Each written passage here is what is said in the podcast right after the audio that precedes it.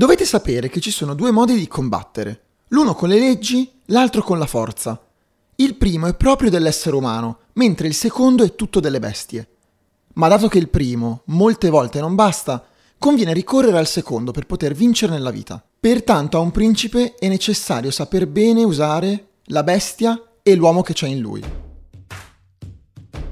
Ci troviamo all'inizio del XVI secolo e un filosofo fiorentino considerato uno dei pochi uomini universali mai esistiti illustrerà per sempre al mondo intero l'arte della politica.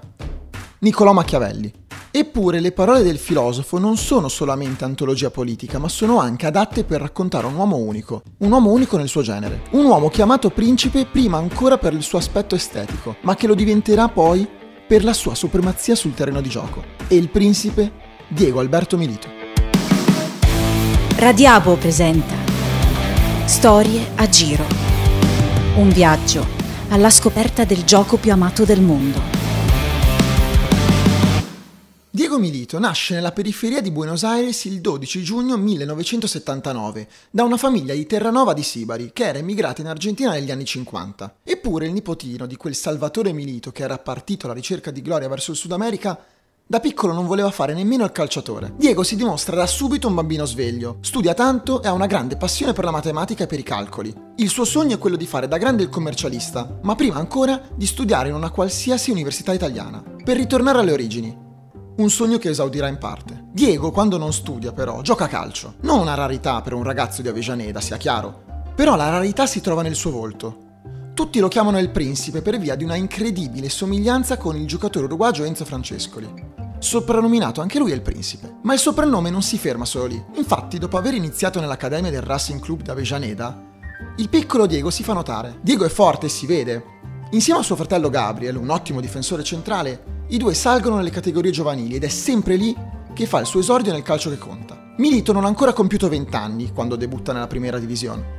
Inizia in maniera silenziosa, ma ci rimane per 5 stagioni. Vince il campionato di apertura del 2001, ma più che per i gol, che sono solo 34 in 5 stagioni, si fa notare per la sua capacità di saper giocare con la squadra e per la sua incredibile eleganza con la palla. Nonostante l'altezza, Diego riesce a tenere un equilibrio con il pallone che solo in pochi al mondo possono dire di avere. Il salto di qualità lo fa appena convocato in nazionale nel 2003, quando ad un tratto la vita cambia. Bielsa, con la sua incredibile dote di scouting, nota che questo ragazzo può segnare tanto e così per farlo esplodere definitivamente se lo porta con sé in nazionale. Milito di quel periodo dirà: Ho imparato tanto da lui in quell'anno in nazionale. Io all'epoca ero una seconda punta. Lui mi ha fatto diventare una prima punta ma soprattutto mi ha fatto capire l'importanza del gol.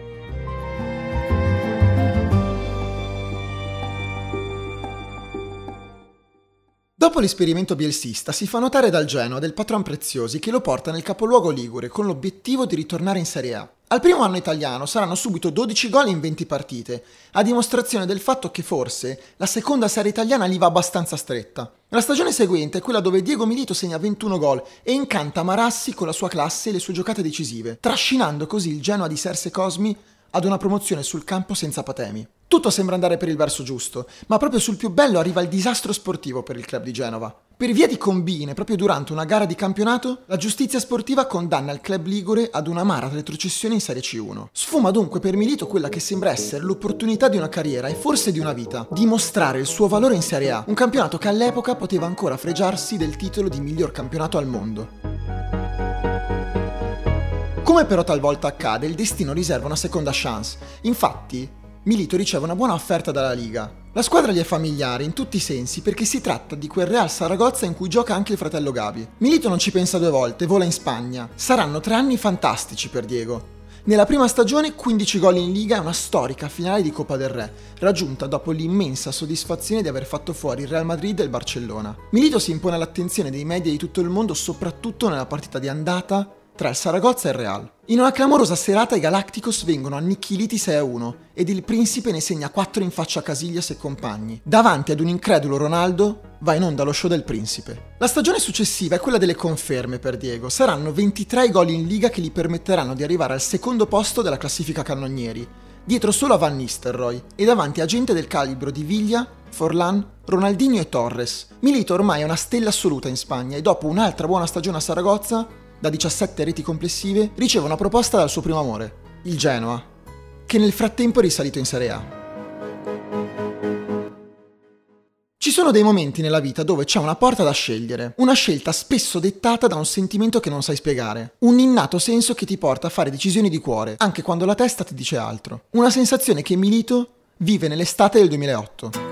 Sono attimi concitati, il turbinio di persone che si muovono all'Ariston è da pelle d'oca. È l'ultimo giorno della sessione estiva di calciomercato, storicamente ricco di storie al limite dell'assurdo. In quelle ore finali di calciomercato all'interno del box della Lega Calcio ci sono Fabrizio Preziosi e Alessandro Zarbano, ovvero il direttore generale e l'amministratore delegato del Genoa di Enrico Preziosi. Il Grifone per il ritorno in Serie A ha già portato diversi giocatori di blasone in Liguria, ma c'è un nome che stuzzica le menti di tutta la società rossoblù, è il Principe. Diego Alberto Milito. Diego rifiuta tutte le offerte del Tottenham perché il suo obiettivo era uno ed uno solo, tornare al Genoa. Però non tutto sembra andare per il verso giusto. Le continue indecisioni tra le società ritardano la chiusura dell'affare, arrivando così a pochi minuti dal gong finale. Serve quindi una persona che non ti aspetti, un personaggio sconosciuto alla massa, che può cambiare il corso della storia. Si tratta di un certo Federico Pastorello, ed è la gente che si sta occupando del ritorno del principe in rossoblù. Preziosi mi chiamò il sabato sera ed il mercato chiudeva lunedì. L'obiettivo era chiaro, riportare Milito al Genoa. L'ok definitivo arriva solamente alle 18.55. Una follia di calciomercato, una mossa da Longobarda nel glorioso film con Lino Banfi. Solamente che qua non si tratta di un film, anche se per certi versi sembrerebbe esserlo. Pastorello e i suoi collaboratori si precipitano in hotel e mentre tutto sembra fatto succede qualcosa di incredibile. Uno dei collaboratori rimane con il contratto di Diego Alberto Milito in mano, fuori da quella enorme porta che tutti gli appassionati di calciomercato avranno visto almeno una volta nella vita. Quella porta che, se si chiude, significa fine del mercato. Sapevo che dentro c'era il Genoa ed istintivamente mi venne in mente di saltare, sfruttando la mia altezza, e gettai il contratto dentro al box. Ecco, forse al limite del regolare, perché per la fortuna delle parti in causa, tutte le carte erano state firmate prima dello scadere, e così il portone della Serie A si riapre per il principe. Il ragazzo di Avejaneda ritorna dopo tre anni nella sua seconda casa, Genova. In panchina c'è il mago Gasperini che prima di diventare l'artefice del miracolo chiamato Atalanta riesce nell'impresa di creare un Genoa da lotta per la Champions League, con Milito al timone. Il Genoa non parte benissimo, bisogna riassettare tutta una squadra composta da volti nuovi come Tiago Motta, Criscito e Diego Milito. Le cose migliorano però dal girone di ritorno, con il Grifone che a 7 giornate dalla fine si trova in quarta posizione, in piena lotta per un posto in Champions League. Il Principe diventa il perno di quella squadra tutta corsa e con giocate di estro grazie ad interpreti come Palladino e lo stesso Milito. Il 3 maggio 2009 si gioca il derby della Lanterna, contro la Sampdoria di Cassano e Pazzini.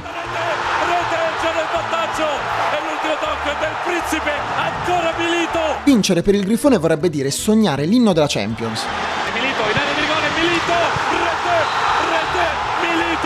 Diego Milito si mette in mostra con una tripletta che entrerà nella storia dei derby di Genova e non solo. Milito, Milito, rete, rete, rete, game over sul derby, impazzisce Marassi. Il miracolo del derby non basta. Il Genoa chiuderà la stagione a quota 68 punti, gli stessi della Fiorentina di Prandelli e Jovetic, ma a causa degli scontri diretti conclude il campionato in quinta posizione, ad un centimetro dal sogno proibito della Champions League. Fra andata e ritorno in quella stagione col Genoa segna 24 reti. Il principe colpisce quasi tutte le squadre. L'Inter è fra le poche a salvarsi dalla sua furia, ma Mourinho, che lo ha tenuto d'occhio per tutta la stagione, intuisce che dietro a quella faccia da gaucho triste si nasconde un bomber coi fiocchi. Uno di quelli che entra nel cuore della gente per sempre. Quello che serve ai nerazzurri per sostituire uno dei migliori attaccanti del mondo, Zlatan Ibrahimovic. Lo svedese, capocannoniere del campionato proprio davanti al principe, si è stufato di accumulare scudetti in bacheca e ha rotto i rapporti con il club di Moratti. Se ne va al Barcellona di Messi, neocampione d'Europa, con l'idea di prendere la strada più breve per vincere la Champions League.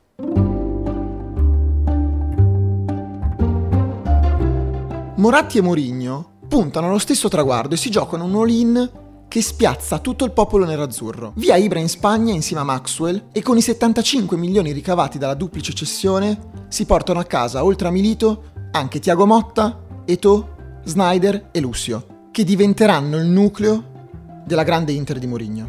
Diego ha 30 anni, è reduce da una stagione magica e si presenta da piano gentile pronto a vivere una stagione ancora più magica. Fra Serie A, Champions League e Coppa Italia segna 30 gol. Gli mancheranno pure glamour e appeal. Non sarà bello da vedere come Ronaldo il fenomeno o Messi, ma di sicuro sa fare gol. E poi il silenzio di chi sembra innocente diventa spesso un'arma indifendibile.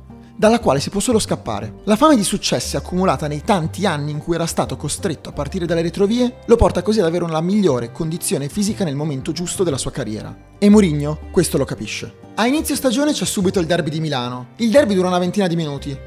I nerazzurri alla Bud Spencer danno quattro schiaffi a tutto il popolo rossonero. Snyder si dimostra immarcabile e Milito diventa devastante. Diego si autoproclama il principe di un intero popolo alla ricerca del Santo Graal. Ma dopo aver guidato la classifica per mesi senza troppi patemi, a marzo l'Inter rallenta vistosamente.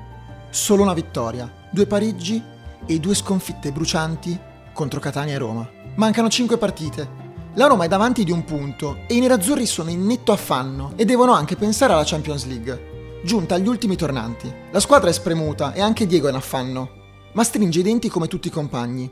Insieme vincono tutti i match da lì alla fine del campionato, mentre i giallorossi lasciano tre punti per strada all'Olimpico, contro la Sampdoria di Cassano e Pazzini. Ecco il controsorpasso decisivo. Lo sforzo nel mese di aprile porta poi ad un'inspiegabile quanto pazza vittoria in casa contro i super favoriti del Barcellona, dell'ex Ibrahimovic, sempre grazie ad una zampata del principe. Al Camp Nou poi entra in scena Giulio Cesar, che con una serie di interventi decisivi trascina i nerazzurri in finale di Champions League, dopo 44 anni. Il finale di campionato è anch'esso da cardiopalma. Del resto, si tratta sempre della pazza Inter e alla 38esima giornata, il 16 maggio, la squadra di Mourinho è avanti di due punti e sembra avere un compito agevole sul campo del già retrocesso Siena. Ma alla fine del primo tempo lo scudetto è virtualmente a Roma con i giallorossi che conducono di due lunghezze al Bentegodi sul Chievo, mentre i nerazzurri non riescono a sbloccarsi. Ci vuole quindi una prodezza del singolo, una giocata silenziosa che può generare il caos generale, un Big Bang calcistico e ovviamente Diego è il prescelto. Il principe si materializza dal nulla nell'area dei Toscani